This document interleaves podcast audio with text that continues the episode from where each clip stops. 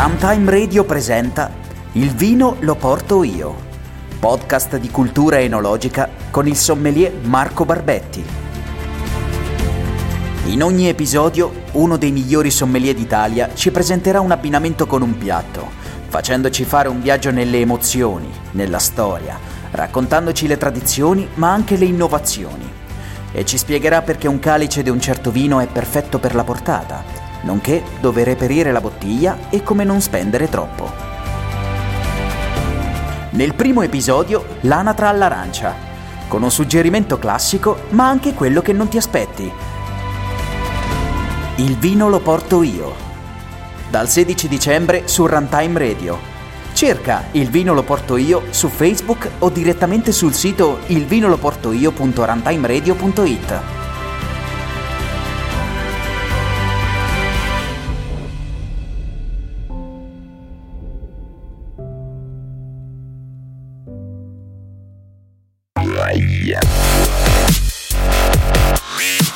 Certe volte mi sembra di essere come un musicista sul Titanic. Avete presente?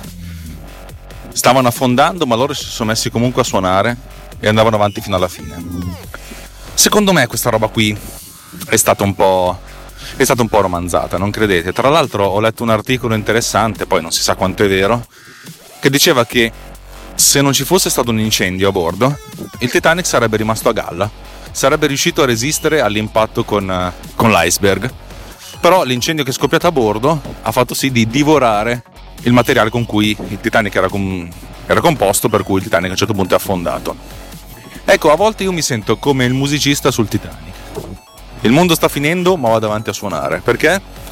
Eh, ci sono tanti motivi per cui questo succede. Eh, in psicologia qualcuno direbbe perché uno, pur sapendo che la situazione è una situazione che, che lo fa star male, è una situazione che conosce, per cui va avanti in quella perché ha, paura, ha più paura dell'ignoto che di quello che sta vivendo. La realtà è che il titolo di questa puntata con questa puntata c'entra po- poco o niente, però volevo soltanto raccontarvi questo piccolo aneddoto.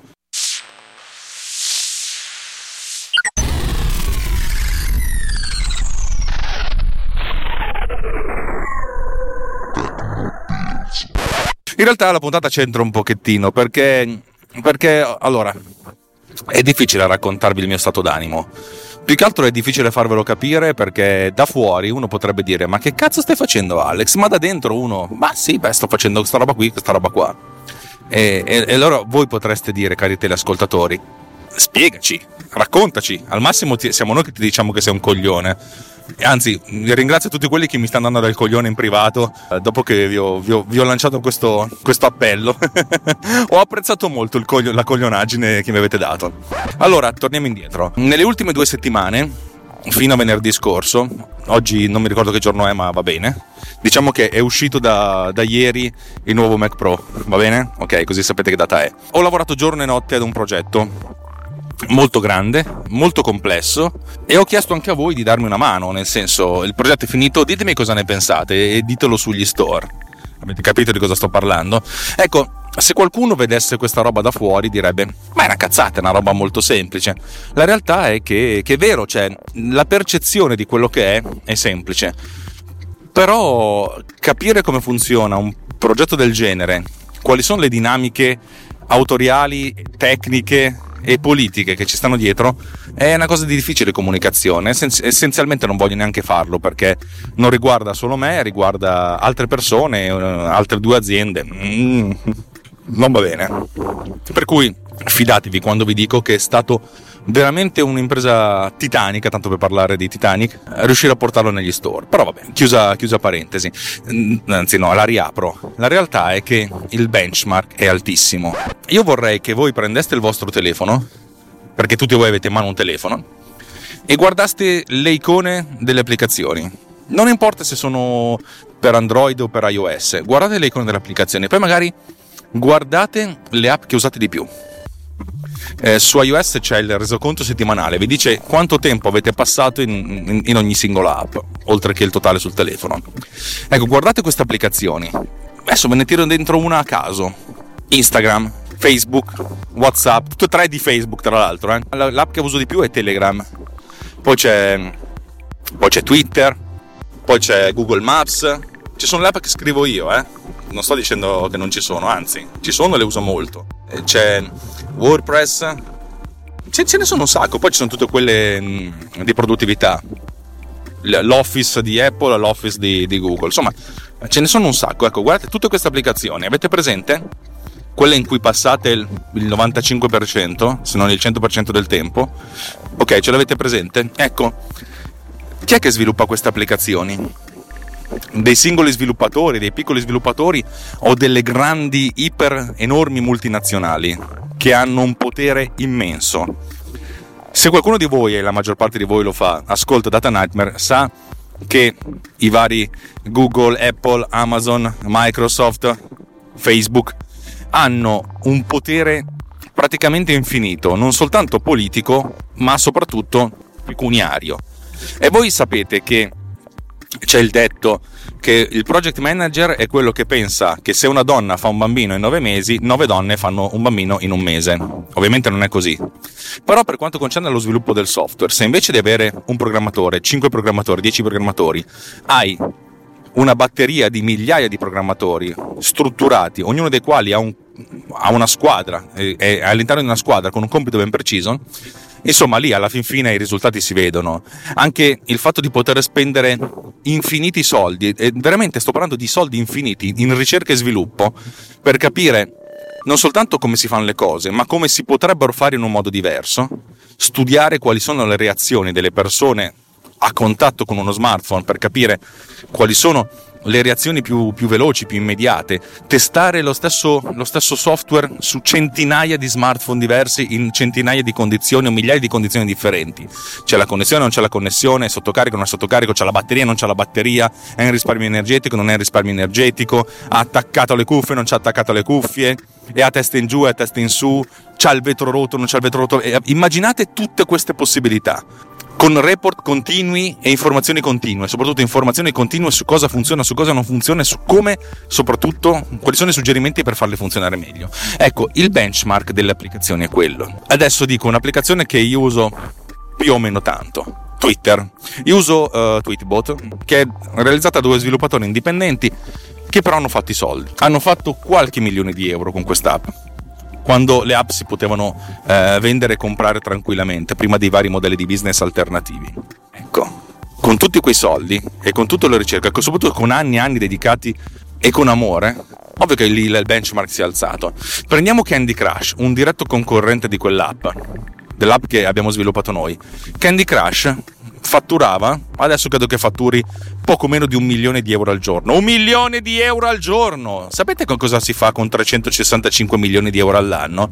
Non è che si fa un'app, non è che si fa una bella app, si crea un sistema perfetto con bilanciamento di risorse praticamente infinito. Immaginate di poter sviluppare un'app in cui il motore di gioco è relativamente normale, ma in cui tutte le sottodinamiche sono assolutamente adattate e adattabili e perfettamente cucite addosso ogni singolo telefono, in modo tale che l'utente non debba perdere nemmeno un fotogramma. L'esperienza di, di gioco, di utente, l'esperienza, l'esperienza utente, la user experience, è talmente viva che questa app ti tiene attaccata. E queste cose le puoi fare con 365 milioni di euro all'anno. Ovvio che sto sparando nei numeri a caso, ma se invece di essere 365 fossero 50, 50 milioni di euro. Un programmatore top negli Stati Uniti guadagna 100.000 euro all'anno, per dire, eh, secondo me sto esagerando. Ecco, con 50 milioni puoi prenderti 500 sviluppatori del genere. Oppure andare a Taiwan, in India, e per la modica cifra di 50.000 euro all'anno te ne puoi avere 10 di sviluppatori. Magari la qualità non è la stessa, ma possono lavorare di giorno e di notte e fare, fare gli schiavi. Eh, con gli schiavi le cose si fanno velocemente, eh. Gli schiavi sono una risorsa eccezionale perché gli devi dare da mangiare, gli devi dare da bere, gli devi far dormire, ma non li devi pagare. Da avvocato te lo sconsiglio. Eh. Ovvio che qui si sta parlando di soldi, però se i costi sono, sono commisurati, stiamo parlando di schiavi che nell'altro mondo fanno la bella vita. Qui, fare, qui sarebbero poveracci, però diciamo che creano una grandissima mole di forza lavoro. Facciamo finta che siete appassionati di calcio. Io sono abbastanza appassionato di calcio. Non ve lo faccio pesare, ma va bene così. Io e Simone Pizzi lo sappiamo. Allora, siete appassionati di calcio. Un conto è che il Real Madrid per qualche motivo si incontra l'Atalanta, ok? squadra di Serie A italiana contro una delle più grandi squadre del mondo, delle più forti, delle più potenti, eccetera, eccetera, eccetera, che succede? È molto probabile che Real Madrid vinca. Ma magari l'Atalanta un gol glielo segna. La partita può finire 4-1, ok? Questo è un livello, questo è un livello di comparazione. Quello che è successo a me, alla mia azienda, alla, a quest'app che avete mh, recensito, anche bene, devo dire la verità, è come se io mi trovassi con gli occhi bendati, zoppo di una gamba, da solo in porta contro una squadra costituita da 50 Cristiano Ronaldo. Non è Serie A, Serie B, eh, Serie A italiana, Champions League. Qui è un pezzo di merda sfigato, uh, piccolo, piccolo, piccolo, come un granello di sabbia, contro l'universo. Capite che è, è, è difficile fare il paragone, ok? È difficile, difficile, difficile. È, è impossibile e teoricamente sarebbe anche stronzo da fare. La realtà è che però lo facciamo perché? Perché la dimensione dell'icona dell'app che abbiamo sviluppato noi è la stessa dimensione dell'icona della, dell'app che ha sviluppato King. Ok? Cioè abbiamo lo stesso spazio sull'iPhone. Non è che un'icona è più grande, l'icona è più piccola. Siamo per certi versi abbiamo le stesse potenzialità, le stesse possibilità. Ma una ha centinaia di milioni di euro da investire anche nell'acquisizione di nuovi, di nuovi clienti e noi abbiamo fatto un'app brandizzata la cui vita utile sarà dal 5 dicembre fino al 25 e quello deve essere. Paragonarli non è molto... lo potete fare, lo fate ed è giusto che lo facciate, ma nonostante sia, il fatto che sia giusto, è anche ingiusto. Ma non è quello di cui volevo parlarvi oggi. E ta ta ta ta ta ta. La realtà è, è questa: è che io di quest'app non ho sviluppato il codice, zero. Ho dato soltanto alcuni suggerimenti ogni tanto. Quando abbiamo fatto dei brainstorming, ma non è, il brainstorming non è che ci siamo messi lì davanti a un tavolo, è che a un certo punto eravamo in crisi, ben oltre l'orario di cena, davanti alla nostra lavagna eh, cancellabile, a cercare di soluzioni delle pecette, delle, delle, delle, disperazioni, ma vabbè, questo, anche questo non voglio raccontarvelo più di tanto. Per cui dopo una settimana così ho deciso che mi potevo prendere qualche ora di, di riposo. Per cui ieri, primo giorno in cui non abbiamo lavorato attivamente all'app dopo tre settimane, mi sono messo a lavorare sul mio motore di rendering. Avete presente? Ne ho parlato la settimana scorsa, credo. Dico la settimana scorsa perché nelle ultime due settimane ho fatto una puntata a settimana perché erano puntate lunghe, non mi rompete le palle, ok? Tanto sotto Natale non ho ascoltato un cazzo, per cui fa anche bene che vi faccia una puntata invece di due. Ecco, vi voglio aggiornare sull'aggiornamento. Ah, non vi ho ancora detto perché si sta come, suona, come musicisti sul Titanic che affonda, ma semplicemente così perché mi sono ritagliato delle ore per i cazzi miei a suonare intanto che magari c'era un sacco di altra roba da fare. Non che il Titanic stesse affondando, però no, in realtà non stava affondando, semplicemente mi sono sentito il diritto e la tranquillità di potermi dedicare un pochettino a questo motore di rendering. Ed è stato interessante perché ieri ci ho dato dentro e ho realizzato a parte tutta l'interfaccia che avevo in parte anticipato prima, ma ho realizzato tutta la parte dei, dei marker. Adesso Bitmark, Bitmark 2 o Bitmark Square, come sarà, Bitmar 2, una volta che è finita l'elaborazione, presenta la timeline con la waveform e i marker, evidenzia- i marker eh, che evidenziano i beat della, della, musica. Una volta ottenuto questo, io posso anche selezionare dei singoli marker e dire che il tempo è in 4 quarti o in 3 quarti e a questo punto vengono evidenziati i marker dei vari quarti. E la cosa interessante è che lo fa dal primo marker che viene cliccato. Dal punto di vista della programmazione non cambia molto, è soltanto una questione visiva di avere un marker più ciccio degli altri. È stato anche abbastanza semplice, nel senso io ogni volta che creo un marker creo una sorta di immagine nel file che si sposta in corrispondenza con, con, la sua posizione nel tempo, che poi diventa la posizione nello spazio. Se ci clicco sopra, eh, dato che ho associato un ID, eh, viene chiamato un callback. Questo callback essenzialmente dice è stato cliccato questo marker. A questo punto il mio codice dice ok, prendiamo questo qui come il primo quarto e evidenziamo un marker ogni 4 oppure ogni 3 se metto in tre quarti. Va bene così, eh.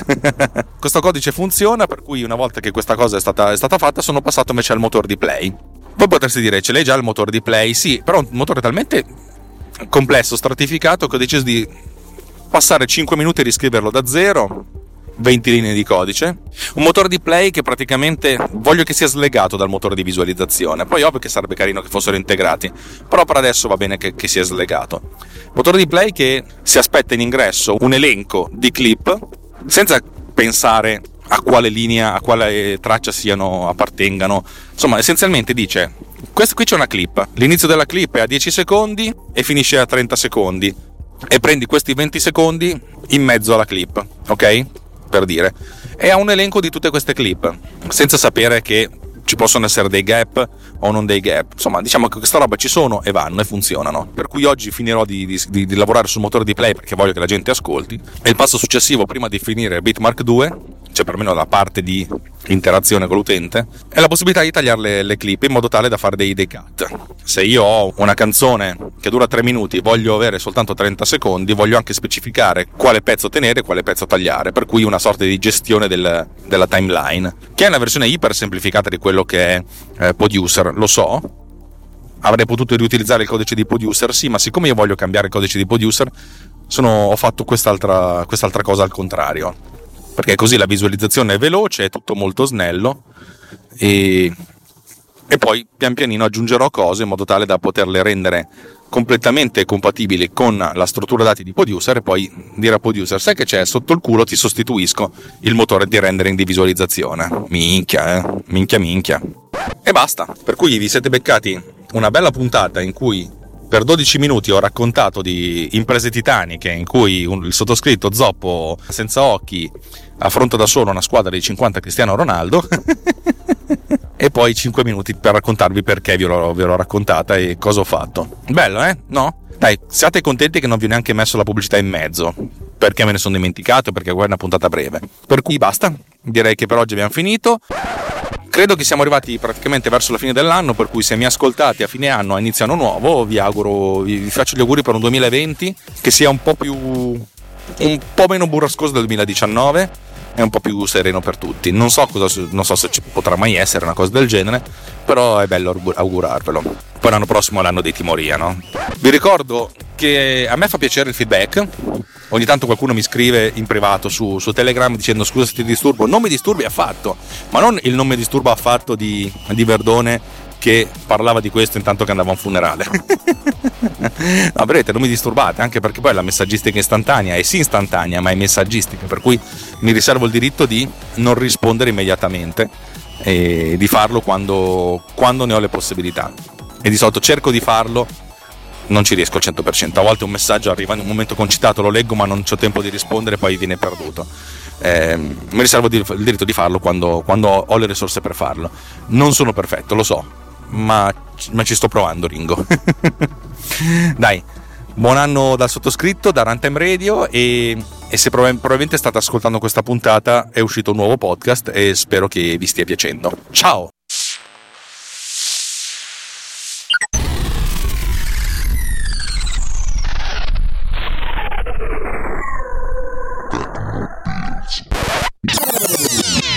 This has been done with Power Recorder.